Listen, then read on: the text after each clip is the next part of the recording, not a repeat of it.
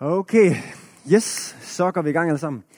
Øhm, vi har som sagt gang i den her mega spændende serie, synes jeg selv, omkring øhm, the world we live in. Og øh, hvordan den her verden omkring os forandrer sig, og øh, hvordan at vi som kristne skal forholde os til det her, og hvad kristendom egentlig har at sige ind i de her ting. Og det betyder faktisk rigtig, rigtig meget. Og i aften er det altså commitment, vi skal snakke om. Og jeg vil starte med at sige, at det vi øhm, commit os til, det kommer til at betyde alt for, hvem vi kommer til at være. Vi er, hvad vi committer os til. Og øhm, det betyder, at det du vælger at committe dig til på den lange bane, det kommer til at definere dig, og hvem du kommer til at være. Og øhm, vi elsker jo den slags mennesker, som er sådan nogle store mennesker, kalder vi det, sådan fantastiske mennesker. Men, men dem, der, har, der, der er sådan nogle store, fantastiske mennesker, er i virkeligheden bare normale mennesker, der har valgt at committe sig til noget stort. Det er ikke fordi, at de har gjort noget særligt. Det er det, de har committet sig til, der har defineret deres liv. Og det, det betyder også noget for dig. Du har brug for at committe dig til noget større end dig selv. For at du også kan få mening i dit liv, og for at det giver mening. Øh, men problemet er, at i den her unge generation, vi lever i, øh, det man kalder millennials, og det der kommer efter øh, generation Z, som er sådan født fra Øhm, 80'erne og frem efter. Vi er ret dårlige til det her, med at commit os. Vi kan ikke så godt lide at commit os. Øhm, det er meget karakteristisk for os. Øh, hvis vi committer os til noget, så er det ikke i særlig lang tid. Det er lidt ligesom at gå ned af sådan en buffet, hvor der er helt vildt mange muligheder. Og vi har en tallerken, og øh, vi kommer til det første mad, der er her måske nogle forretter, og vi tænker, jeg kunne godt tage det på min tallerken, men hvad nu hvis der kommer noget bedre længere ned af øh, buffeten? Så jeg venter lige lidt, og så går jeg længere ned af buffeten, og øh, kommer ned til noget af det andet, noget med suppen og nogle af de andre ting. Ej, jeg venter lige lidt mere, for hvad nu hvis der er noget bedre endnu længere nede? Og man ender med at komme helt ned i bunden måske, og ender med at stå med en tom tallerken, fordi man ikke har valgt noget at putte på sin tallerken, og det er jo åndssvagt. Men vi kan godt lide at holde os så fri som muligt, også i vores generation. Og det kan man se på mange måder. For eksempel i forhold til aftaler. Er det rigtigt? Vi har det med øh, at vente med at sige ja til en aftale indtil aller sidste øjeblik, hvor vi er tvunget til at tage en beslutning. Og selvom vi har taget en beslutning, så kan man også øh, sige fra med en aftale lige indtil sidste øjeblik. Så skulle man få et bedre tilbud. Jeg læste en artikel her med en, der, øh, der skrev om, hvordan hun selv var frustreret over det her i vores kultur, og som skrev, at hun havde en aftale med en veninde.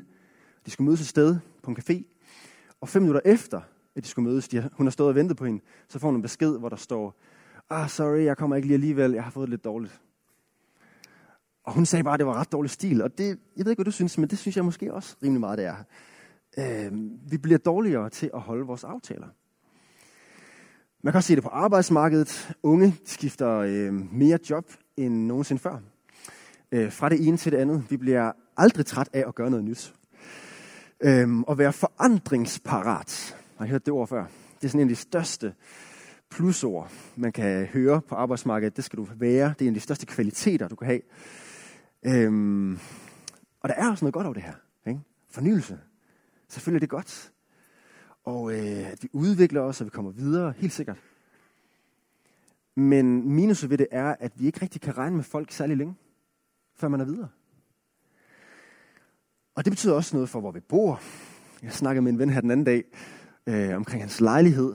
Øh, han var ved at finde en ny lejlighed, og så, øh, sagde, så sagde jeg til ham, du har nok også boet der, hvor du har boet øh, i lang tid nu. Ja, jeg har boet der i to år, sagde han. Og så kommer jeg til at tænke på efterfølgende. Men to år, det er jo egentlig ikke sådan særlig lang tid, vel? Men det er det. Det er det blevet i vores kultur. Sådan, wow, i to år har man boet det samme sted. Hmm, det ville man altså ikke have sagt for bare nogle få generationer siden. Øh, det har, der er sådan en generel holdning til, at det er en god ting at flytte til en anden by for at prøve noget nyt. Og øh, det er der også noget rigtigt over. Det er godt at komme ud af sin komfortzone nogle gange og prøve noget nyt på den måde. Men ja, der er måske et men ved det, ikke? Hvad med den anden side? Hvad med det med de trofaste, der bliver det samme sted, med de samme relationer, og vælger at være trofast hos dem, de samme venner, kollegaer, i stedet for bare at skifte ud. Det er lidt som om, at der er lidt en tone i vores kultur, der er gået over i den ene grøft, at øh, man lidt ser ned på det. Pff, hvem gider at være det samme sted? Hvem gider at committe sig og binde sig til et sted? Eller hvad med forhold? Øh, man går også mere end nogensinde før fra den ene partner til den anden. Skifter sin partner ud. Det kan man øh, blandt andet også se med sådan Tinder, som er et rimelig stort øh, symptom på det, hvor øh, man øh, typisk ser hinanden øh, en eller to gange, og hvis ikke det var noget, så går man videre til det næste. Øhm, og man, ja, man, man er hurtigt videre. Og selvom jeg tror, at mange i virkeligheden længes efter den der eneste ene, man er sammen med resten af livet, så tror jeg, man har svært ved det. Og virkelig komme sig til det. Og det er måske her, her kommer problemet nok. Når det bliver svært. Ikke? Hvis man er i et forhold, og det bliver svært, og det ikke lige var det, man tænkte, det skulle være, så mere end nogensinde før i øh, vores kultur her, så ser vi andre steder. Så begynder vi at kigge efter bedre græsmarker, og tænke, ej, der må være noget andet, der er bedre. Øh, i, tidligere, I tidligere generationer, der klarede man sig sådan i højere grad igennem de hårde tider. Der var man, var man sådan, vi går igennem det her sammen. Øh, man holdt fast i det, man havde. Men vi har sådan en eller anden, måske grundlæggende idé om, at vi fortjener bedre. Og hvis jeg ikke har det godt her, så må det være, fordi jeg skal være et andet sted. Øhm, ja. Så forandring er et meget stort plusord, et meget større plusord end trofasthed i vores tid i dag. Og øh, nu er det sådan, at vi her i dagligstuen, vi godt kan lide, at øh, det er lidt mere sådan, ja, dagligstue, at det er familie, og vi drikker kaffe, og vi snakker lidt mere med hinanden. Og derfor er der jo de her spørgsmål, vi har i løbet af aftenen. Og du er velkommen til at dele lige så meget, som du vil. Og, og øh, her kommer det første spørgsmål, som du kan stille din sidemakker. Og det, det, det er, kan du genkende den her mangel på commitment i vores kultur, som jeg har prøvet at i tale her? Ja, så prøv at stille din sidemakker det her spørgsmål.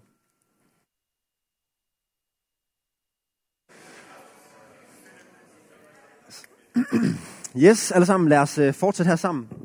Så det vi har snakket om nu, det er, at der er noget i vores kultur om, at vi mangler det her commitment. Øhm, og det er et problem, fordi vi er, hvad vi committer os til. Og når vi committer os til noget, så mangler vi faktisk noget essentielt. Øhm, så bliver vi tomme. Og, og hvor kan vi finde hjælp til det her store problem i vores kultur? Og nok i virkeligheden i os selv. Måske nogle af jer også har delt det i snakken her, at man faktisk kan genkende det i sig selv også nogle gange. Øhm, hvad skal vi gøre? Hvor kan vi finde hjælp? Det kan vi hos Gud. Det kan vi i kristendommen. Øhm, hvor det vi allermest af alt er kaldet til at komme sig til, det er Gud. Og øhm, i dag skal vi læse et stykke fra Hebræerbrevet. I, I starter i slutningen af kapitel 11. Om, så det er sådan, nogle af jer kender det kapitel, det er det, der kaldes troskapitlet. Det er et rigtig godt kapitel, der taler om en masse troshelte, der har været igennem øh, Bibelen. Sådan nogle som Abraham og Moses og så videre. Og øh, her til sidst i kapitlet, det er så her, vi hopper ind fra vers 32 i Hebræerbrevet 11. Der står der, men hvorfor sige mere? Tiden vil jo slippe op, mens jeg fortæller om Gideon, Barak, Samson, Jefta, David og Samuel og om profeterne. Så der er virkelig mange eksempler her. Og han har brugt et mega langt kapitel på at udfolde rigtig mange historier, og nu gider han ikke rigtig mere, forfatteren her. Så han siger bare, hvis jeg skulle fortsætte med det her, ikke også, så ville det blive mega langt. Øhm, men de her helte er nogle gode eksempler. Og, og hvad er det, der gjorde dem til helte? Hvad var det, der gjorde dem til store mennesker? Der står videre i vers 33 om alle dem, som ved tro øh, besejrede riger, øvede retfærdighed, fik løfter opfyldt, stoppede løvers skab. Og det fortsætter vers 34. Slukkede voldsom ild, undgik troende svær, blev styrket, når de var svage, blev stærke i krig, og slog fjendtlige herrer på flugt. Okay, mange af de her ting er virkelig vilde, og nogle af dem er også usandsynlige. Øh, man kan ikke bare stoppe løvers skab, vel? De spiser dig. Men men der skete noget her. Og, og hvad var det, der skete? Jamen, der skete igennem Gud, de her mirakler, de her vilde ting, der skete for dem. Fordi hos Gud, der sker der mirakler, fordi de havde committet sig til Gud. Og det fortsætter her, vers 35. Hosa. Kvinder fik deres død igen ved opstandelse. What? flere mirakler. Ikke? At folk opstår fra de døde. Men, men hvad så? Er det så sådan, at alle bare oplever de her vilde mirakler? Nej. Der står, andre blev pint til døde og afviste at lade sig købe fri, for at de kunne opnå en bedre opstandelse. Altså opstandelsen, der er på den sidste dag med Gud, hvor vi alle sammen skal opstå til evigt liv, ikke? hvor vi skal leve sammen med ham, med Gud for evigt. Vers 36. Andre igen måtte udstå spot og piskeslag, ja, lænker og fængsel. Og mange af dem kunne have slippet for det, ikke? Det kunne de. Hvis de bare opgav deres tro, hvis de opgav deres commitment til Gud, men det gjorde de ikke. De holdt fast i det. Og hvad skete der så? Vers 37. De blev stenet, altså kastet sten på dem indtil de døde. Gennemsavet, døde forsværet, eller gik omkring i forskin og givet huder, og led nød og trængsler og blev mishandlet. Og så droppede de deres tro på Gud og fik noget bedre at tage sig til, fordi de fik et bedre tilbud. Nej, vel, det står der ikke. Der står vers 38, at de var for gode til denne verden, og måtte flakke om i ørkner, på bjerge, i huler og i jordens kløfter. De committede sig til noget stort, og så blev de til noget stort. Det der står om dem. De var for gode til denne verden, står der her. De stolede på Gud. På at han ville holde sine løfter. Han ville komme og forvandle hele verden. Men oplevede de det? Vers 39. Alle disse, hvis tro er bevidnet, opnåede dog ikke at se løftet opfyldt. Fordi verden ikke nåede at blive helt fuldstændig forvandlet af Guds kongerige endnu. Det har vi heller ikke oplevet endnu, vel? Det længes, det længes vi stadigvæk efter. Men hvorfor ikke? Vers 40. For Gud havde for vores skyld noget bedre for øje, nemlig at de ikke skulle nå målet uden os. Gud han var ikke færdig med at redde mennesker. Han havde en større plan, en længere plan, en bedre plan. At vi skulle få lov til at være med, os der skulle komme senere. Vi skulle få lov til at opleve at blive frelst, og blive en del af den her mega kæmpe store familie igennem alle tidsaldre. Og så fortsætter teksten her øh, videre ind i kapitel 12, vers 1. Fordi nu kan man godt spørge, okay, det her det var ligesom de her troshelte, de her vilde personer, der har gjort alt det her. Men hvad betyder det lige for os? Ikke? Det kommer han til her. Så lad det også os. Så det gælder også os, det her. Som har så stor en sky af vidner omkring os. Altså alle de her troshelte. De her vidner, der har det her vidnesbyrd om, at Gud har været god. Lad os frigøre os for enhver byrde og for synden, som så let omklamrer os. Og holde ud i det løb, kan høre commitment her. Hold ud i det løb, der ligger foran os. Okay, så vi skal give slip på den der selviske synd. Selvom det kan være let bare at følge med strømmen, ikke? Som så let omklamrer os. Det kan bare være nemt. Og så skal vi holde ud i det løb, i det, der ligger foran os. Med andre ord, vi skal committe os 100% til Gud. Vi skal give alt til ham, følge ham. Men hvorfor? Hvad er vores motivation egentlig for at gøre det her som kristne? Han siger her i vers 2. I det, vi ser hen til Jesus. Det er vores motivation. Troens banebryder og fuldender. Og jeg ved ikke med jer, men jeg synes, der er helt vildt mange banebrydere i dag. Der starter ting. Starter nye ting. Men hvor mange fuldendere er der i dag? Jesus, han er banebryderen og fuldenderen. Han er den, der starter ting, og den, der gør ting færdigt. Han er den, der er trofast til det sidste. Han er den, der bliver ved. Han bliver ved med at redde os kristne. Han bliver ved med at give os tro dag efter dag. Han bliver ved med at se dig og elske dig, selv når du er nederen. Ikke? Selv når du ikke altid ved, hvor meget du tror på Gud, og hvor meget du vil følge ham. Så er han trofast. Så holder han sit commitment. Han giver aldrig op. Indtil vi når i mål. Og hvad står der mere om ham? Jesus. Der står som for den glædes skyld, der ventede ham, udholdt korset. Han hang på korset, uden at indse, altså uden at regne det for noget, ikke? uden at indse det skam. En kæmpe skam. Ikke? Mange af billederne, der hænger Jesus med sådan et eller andet stykke stof over, men i virkeligheden var han nøgen, og han hænger der og dør, og det er en kæmpe skam, ikke? Men uden at indse, uden at fokusere på det, i stedet for så gjorde han noget andet. Han gjorde det for den glædes skyld. Han fokuserede på glæden. Uden at indse det skam, og nu sidder på højre side af Guds trone. Efter han opstod fra de døde og steg til himmels, er hos Gud nu. Hvad var det, han gjorde, Jesus? Han committede sig til os. Fuldstændig. Og selvom det kostede ham alt, selvom det kostede ham livet, så committede han sig til os. Han gav ikke op på os. Og han gjorde det for den glæde skyld, der ventede ham. Og hvad var det for en glæde? Det var at vinde os. Det var at få os tilbage til ham selv. Ikke? Og derfor var det det værd at være committed. Selv når det var sygt nederen. Det var det virkelig. og dø på det kors og tage vores straf. Men det gjorde han. Han smuttede ikke, da det var hårdt. Så hvad skal vi gøre? Her kommer det sidste vers. Vi skal læse her. Vers 3. Hold jer ham for øje. Hold jer ham for øje, som fandt sig i en sådan modstand fra syndere, for de ikke skal blive trætte og miste modet. Der er det igen med commitment, ikke? For vi skal blive trætte og miste modet og bare droppe det. Men vi holder os committed. Hvad skal vi gøre? Vi skal holde Jesus for øje. Vi skal fokusere på ham. Og hvordan gør vi det?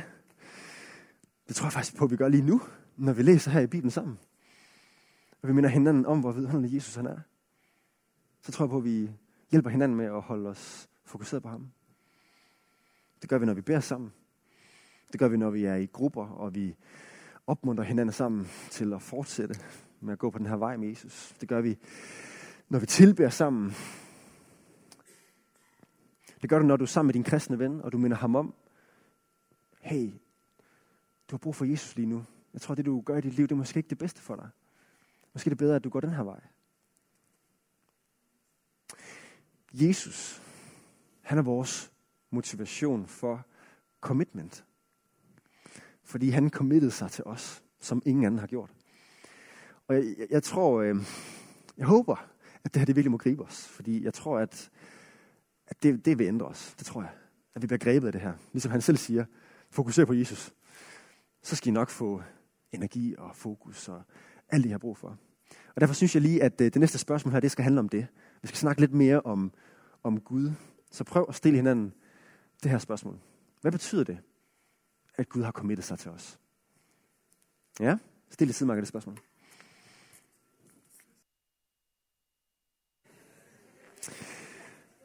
Okay, i den her sidste del af min tale vil jeg prøve at sætte nogle ord på det her spørgsmål. Hvordan kan vi praktisk, praktisk, ikke? hvad skal vi gøre? Afspejle Guds commitment. Så min pointe her er, altså, Gud er sygt committed til os.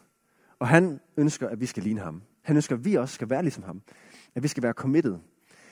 Og jeg vil prøve at sige noget om to ting her. Jeg vil prøve at sige noget om først at være committed til, til Gud. Og så vil jeg sige noget om at være committed til andre mennesker.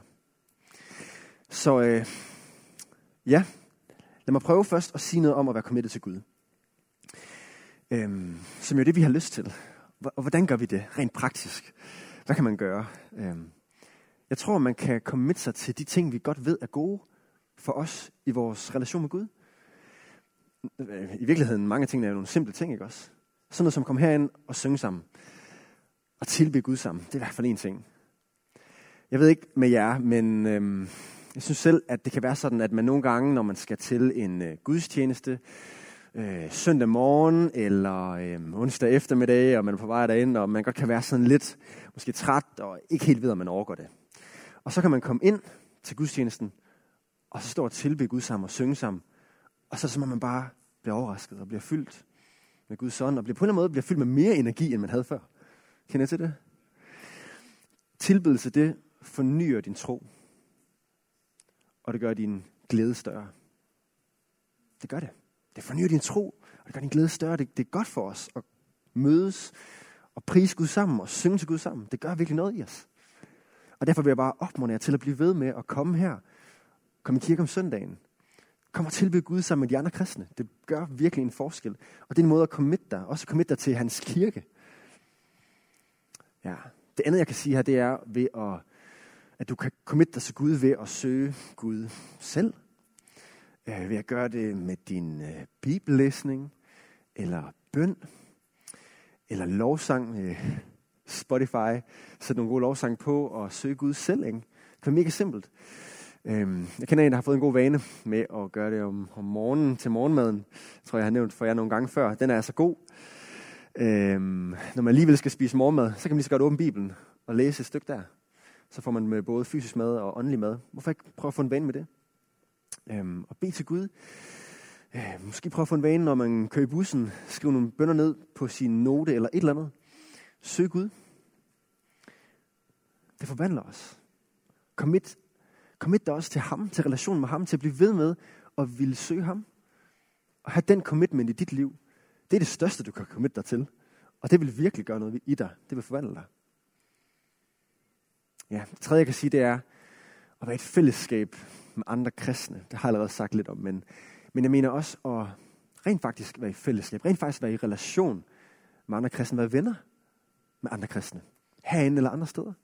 Her nogen, hvor du rent faktisk snakker om tro, og hvor det får lov til at komme tæt på nogle gange. Det kan nogle gange være sådan lidt sårbart, og være sådan lidt, øhm, måske tabu for os at snakke om tro nogle gange i vores kultur, ikke også? Men hold fast, var det godt, når man åbner op, og man tør tale om, hey, hvor er jeg egentlig med Gud? Og hvad sker der egentlig i mit liv? Og når der er andre, der, der kan opmuntre en i det der, wow, det betyder virkelig meget. Så hvor er du hen i det der med kristne venner? Måske skal du prøve at prioritere det. Øhm, måske også prøve i dine venskaber med dine kristne venner og selv i talesæt tro. Altså nogle gange kan det selv være svært, når vi er kristne sammen. Det ved jeg ikke, om I kender. Så det er meget nemmere at snakke om fodbold, eller hvad man lavede i weekenden, end at snakke om Gud. Men lad os prøve at bryde den der is. Det er så godt for os. Ja. Og så vil jeg bare igen nævne vores grupper her i kirken. Jeg ved, jeg nævner dem tit, og jeg kan ikke nævne dem nok. Jeg tror virkelig på det, og oplever det virkelig også selv øh, i min gruppe med andre præsteaspiranter, hvor jeg mødes der. Og det er bare virkelig godt at mødes og dele tro. Og, øh, jeg vil ikke have, at det skal være sådan en dårlig samvittighed for jer, at nu skal jeg også huske at prioritere gruppe, men at det være en glæde for, for jer. Ikke? At wow, hvor er det privilegium, at vi kan mødes hjemme med hinanden og dele tro sammen. Og snakke om de her ting sammen og komme endnu dybere sammen. Og committe sig til det der, det er virkelig også godt. Og blive ved med at komme til sådan noget der fordi det giver mening. Og også fordi man kan være der for de andre. Ikke? Ja. Og en fjerde ting, jeg kan sige her, i forhold til at commit sig til Gud, er at commit dig til hans mission. Til den mission, Gud har gang i.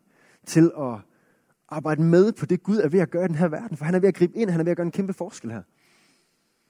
Og det kan du gøre på mega mange måder. Ikke? Du kan gøre det ved at invitere andre med i kirke som vi, sådan som vi har oplevet, at mange har gjort her i dagligstuen. Mega fedt.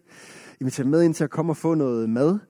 Øhm, og komme ind her og øh, bare være en del af vores åbne familie her.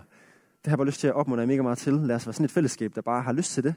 Invitere vores venner, kristne som ikke-kristne, til at komme ind her. Også sådan, at folk kan komme ind og få en færre chance for at høre om Jesus.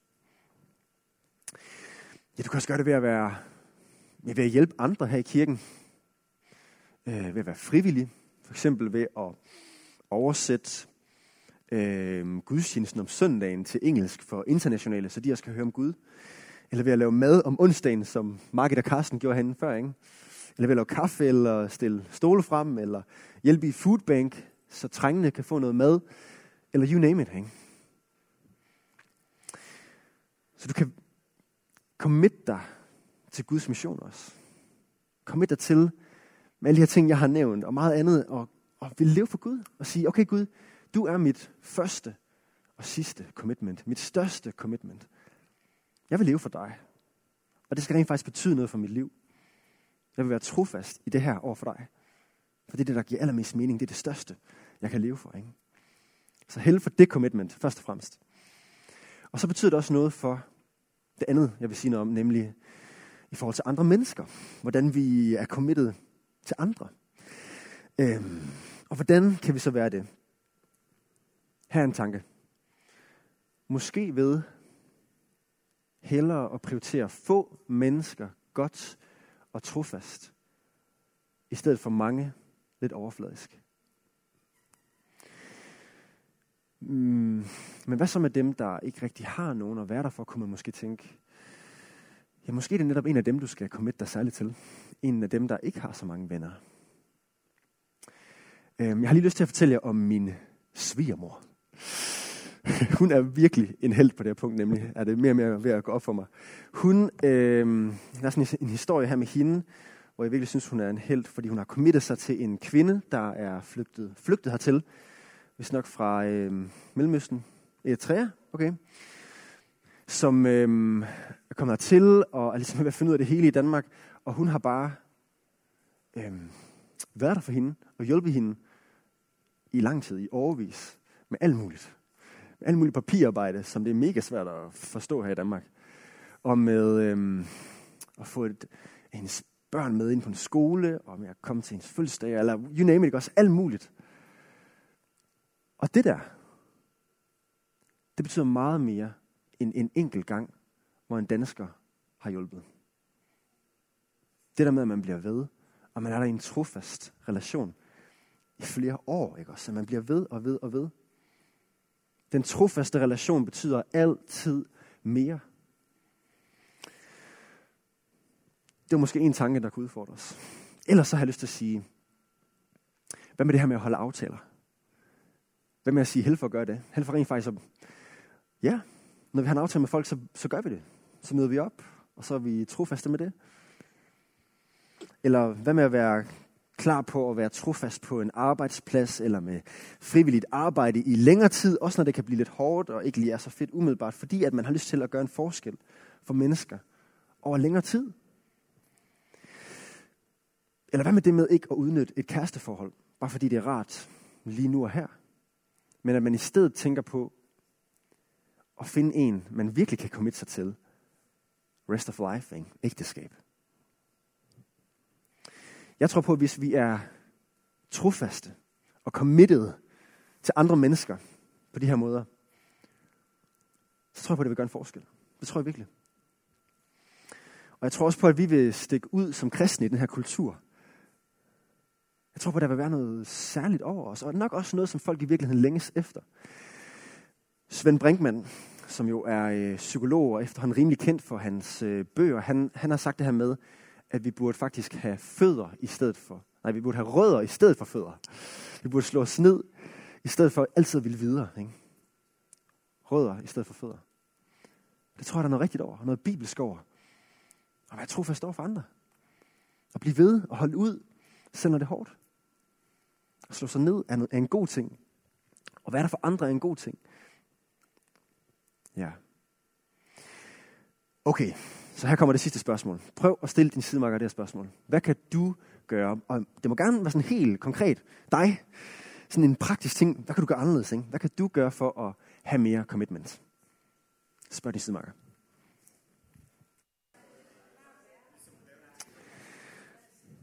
Okay venner, vi skal til at øh, runde af nu her sammen. Og det skal vi gøre med øh, nadver.